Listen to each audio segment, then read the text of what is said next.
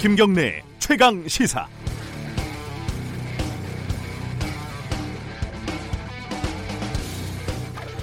생각을 해보면요, 좀 이상한 건 사실입니다.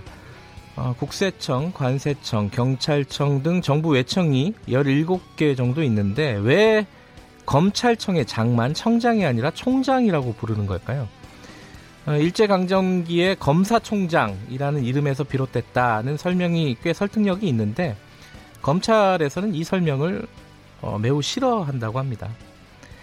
검찰총장이라는 이름을 검찰청장으로 바꾸고 운전기사, 호봉 등 검사들만 누리고 있는 여러 특권을 해체해달라는 청와대 청원이 올라와서 한번 생각을 해봤습니다. 어, 조금 더 들어가 보죠. 그 국세청이나 경찰청을 보면요. 본청을 그냥 국세청이라고 하고 나머지 지방청을 서울지방국세청, 뭐 어디 지방국세청 이렇게 부릅니다. 그런데 검찰은 유독 검찰청 본청을 대검찰청이라고 부릅니다. 이건 또 왜 그런 거죠? 어, 대법원, 고등법원에 대응해서 이름을 지었다고 하는데 대검찰청과 고등검찰청은 실제 업무가 대법원, 고등법원과 그렇게 잘 대응되지도 않습니다. 법무부의 외청에 불과한 집단이 삼권 분립의 한 축인 사법부에서 쓰는 조직 체계명을 그대로 쓰는 것도 이상하지만 더 이상한 건 그 집단이 스스로를 사법부와 동격쯤으로 여기게 돼 버렸다는 겁니다. 정명이라고 합니다. 이름은 실제를 정확하게 반영해야 합니다. 검찰의 이름이 부풀려지고 과장돼 있는지 한 번쯤 생각해 볼 시점입니다. 9월 16일 월요일 김경래 최강 시사 시작합니다. 네, 김경래 최강 시사는 유튜브 라이브로도 함께 하실 수 있습니다. 문자 참여 기다리고요. 샵 9730으로 보내주시면 됩니다. 짧은 문자는 50원, 긴 문자는 100원 들어가고요. 어, 스마트폰 애플리케이션 콩 이용하시면 무료로 참여하실 수 있습니다. 자, 연휴 끝나고 첫날 어, 출근할 때 몸이 좀 뻐근하시죠? 자, 주요 뉴스 브리핑부터 힘차게 시작해 보도록 하겠습니다. 고발뉴스 민동기 기자 어김없이 나와 계십니다. 안녕하세요. 안녕하십니까. 설 잘 세셨어요? 네. 짧군요. 뭐라고 좀 길게 얘기를 하셔야지. 자, 바로 뉴스로 들어가겠습니다. 조국 장관 관련된 속보들 좀 챙겨보죠. 오늘 새벽 검찰이 조국 장관 오촌 조카 아, 조모 씨에게 죄송합니다. 제가, 제가 설이라 그랬군요. 추석입니다. 이거 왜 이러나. 죄송합니다. 자, 다시 시작하죠. 네. 네. 오늘 새벽 검찰이 조국 장관 오촌 조카 조모 씨에게 구속영장을 청구를 했습니다. 청구했습니까? 네. 네. 조 씨는 코링크 프라이빗 에쿼티를 실질적으로 운영을 하면서 회사 돈을 빼돌린 혐의를 받고 있는데요. 검찰 수사를 앞두고 사모펀드 관계자들을 상대로 증거를 인멸했다는 그런 혐의도 받고 있습니다. 검찰은 괌에서 입국한 조 씨를 지난 14일 오전 인천국제공항에서 체포를 했는데요. 체포영장의 유효기간이 48시간이지 않습니까? 네. 그래서 영장 기한이 끝나는 시점에 맞춰서 검찰이 구속영장을 청구한 것으로 보입니다. 오촌 조카는 어, 한국에 돌아와서 지금 영장이 청구가 됐고 이제 또 처남도 소환을 했다면서요? 그렇습니다. 예. 서울중앙지검 특수이부가 어제 조국 장관 처남인 정모 씨를 불러서 조사를 했습니다. 네. 이 정모 씨와 조국 장관 일가는 사모펀드 블루코어 밸류업 1호에 함께 투자를 했고요. 이 정모 씨는 사모펀드 운영사인 코링크 지분도 취득을 했습니다. 검찰은 조국 장관 부인이 동생인 정씨 명의로 코링크 지분을 취득했을 가능성을 염두에 두고 있는 것으로 보입니다. 네. 조 장관의 부인 정경심 동양대 교수도 조만간 검찰 조사를 받을 것으로 보이는데요. 네. 오늘 동아일보는 정경심 교수가 병원에 입원 중인 것으로 전해졌다 이렇게 보도를 하고 있습니다. 이게 그 좀 복잡하잖아요. 굉장히 복잡합니다. 네. 어, 정리를 해보면 한 세 가지 정도인 것 같은데 하나는 어, 돈의 흐름에 초점을 맞춰가지고 우회 네. 상장 등을 수사를 하는 거고 하나는 어, 정경심 씨가 펀드 운영에 관여를 했는지 했느냐 예, 네. 이 부분이 또 핵심이고 또 하나는 어, 증거 인멸이라든가 말 맞추기 이런 것들이 있었느냐 좀 어, 시간이 좀 걸릴 것 같습니다. 그렇습니다. 어, 또 한편에서는 검찰 개혁과 관련된 어떤 일들이 지금 계속 벌어지고 있습니다. 법무부가 피의 사실 공표를 막기 위해서 수사기관 공보 준칙을 대대적으로 손볼 것으로 보입니다. 네. 새롭게 추진되는 안은 검찰이 공소 제기 공소 제기하기 전까지는 형사 사건에 대해서 내용 공개를 원칙적으로 금지를 하고 있습니다. 네. 공소 제기 이후에도 피고인, 죄명, 기소 일시 등 제한된 정보만 공개를 할 수 있도록 했는데요. 수사 당사자의 동의 없이는 소환 일정을 공개하지 못하도록 했고요. 네. 피의자를 언론 카메라 앞에 세우는 포토라인 관행도 사라지게 됩니다. 언론의 일정이 공개될 경우에는 피의자는 수사기관과 협의해서 조사기관을 재조정할 수도 있는데요. 아, 이 같은 움직임은 무죄 추정의 원칙과 인권 보호를 위해 추진이 됩니다. 하지만 재벌이라든가 고위공직자 비리에 대해서 언론의 접근을 지나치게 제약하는 것은 국민 알 권리를 침해한다 이런 우려도 나오고 있습니다. 야권에서는 조국 장관에 대한 수사 상황이 알려지지 않게 하기 위한 꼼수라면서 반발을 하고 있는데요. 네. 민주당과 법무부가 오는 18일 검찰 개혁과 관련한 당정 협의회를 열 예정입니다.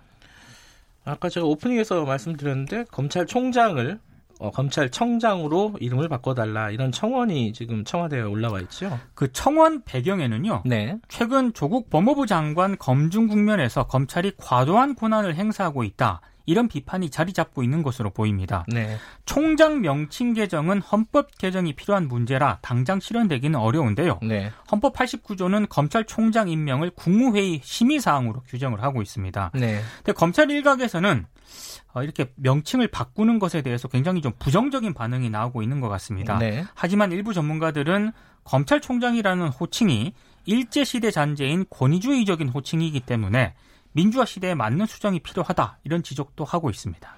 총장이라는 어, 단어는 대학교에서 쓰죠. 그렇죠. 대학 총장 말고는 그 검찰총장이 유일한 것 같은데 네. 좀 평상시에도 좀 이상했어요, 사실. 조금 이상했죠. 총장이라는 네. 왜 단어를 굳이 쓸까? 다 총장이라고 하는데. 네. 뭐 나름대로 이유는 설명은 하는데 그렇게 설득력이 있는 것 같지는 않습니다. 그렇습니다. 문재인 대통령이 어, 미국에 갑니다.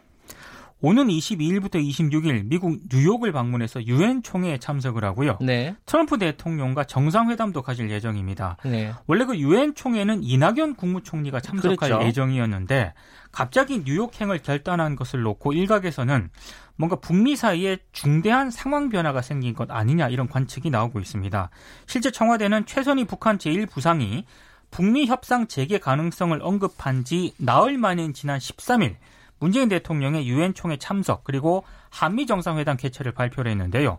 난제도 좀 있습니다. 이번 한미 정상회담 테이블에는 아, 지소미아 종료와 한일 갈등 그리고 방위비 분담금 협상 등이 주요 의제로 오를 가능성이 높기 때문인데요. 네. 이게 만만치 않은 그런 의제들입니다.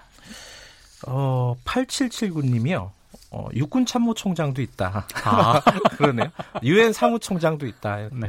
근데 이제 육군 참모총장 같은 경우에는 이제 한 청이 아니라 다 총괄한다는 의미잖아요. 그런데 이건 청의 장이라서 총장이란 말이 맞는지는 잘 모르겠어요. 다른 17개 청 중에 하나인데 네. 검찰만 지금 총장이라고 사용을 하니까요. 예. 말 나온 김에 뭐 사회적으로 좀 논의가 됐으면 좋겠습니다. 네. 자유한국당 얘기 좀 해보죠. 그 나경원 원내대표 사퇴론이 나온다고요? 그 조국 장관을 낙마시키지도 못하고 네. 지지율 반사 이익도 얻지 못했기 때문에 원내대표 책임론이 지금 제기가 되고 있습니다. 네. 홍준표 전 대표가 포문을 열었는데요.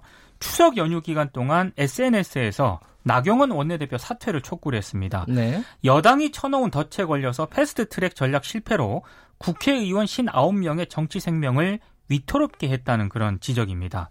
민경욱 의원이 반박을 했는데요. 지금 분열을 꾀하는 자는 적이다. 내부 총질도 금물이다. 이렇게 반박을 했습니다. 그러니까 홍 전 대표가 다시 반박을 했는데 전투에 실패한 장수는 전쟁 중에 참하기도 한다. 음. 그래서 읍참마속이라는 고사성어도 있는 것 아니냐. 이렇게 나 원내대표 퇴진을 거듭 촉구를 했습니다. 네. 지금 당장 지도부 책임론이 공식적으로 제기된 상태는 아닙니다. 네. 당내에서는 홍준표 전 대표의 공세를 향후 보수 통합 국면을 고려해서 보수 대표 주자로 자리매김하기 위한 것으로 보는 시선도 있는데요. 하지만 국회 패스트 트랙 처리 과정에서 불거진 고소 고발 수사가 본격화하게 되면 지도부 리더십이 흔들릴 수도 있다. 이런 관측도 나오고 있습니다. 네. 어, 추석 지나고 민심이 어떻게 어, 변화했는지 이 부분이 관심사 아니겠습니까? 그렇습니다. 2부에서 좀 자세히 알아보도록 하겠습니다. 다음 소식 전해주시죠.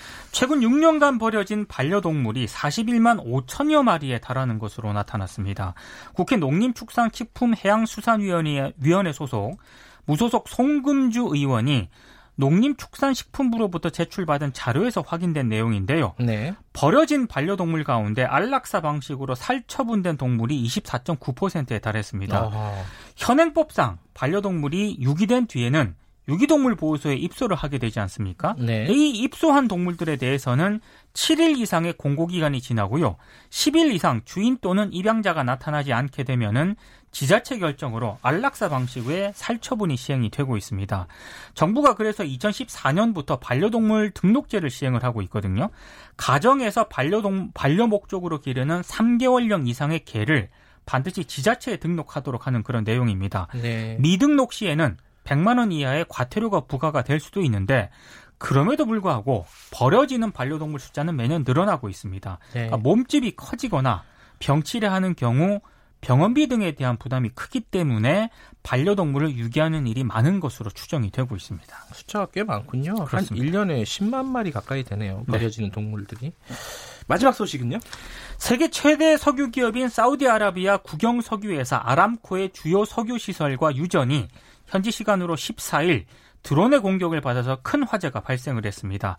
이란이 지원하는 예멘 반군이 자신들의 소행이라고 밝혔는데요. 사우디 내무부가 소방당국이 진화에 돌입을 해서 불길을 잡았다고 발표를 했습니다만 네. 석유 시설 가동 재개에는 상당한 시일이 걸릴 것으로 예상이 되고 있습니다. 유가가 폭등할 경우에 세계 경제에 충격이 예상이 되고 있습니다.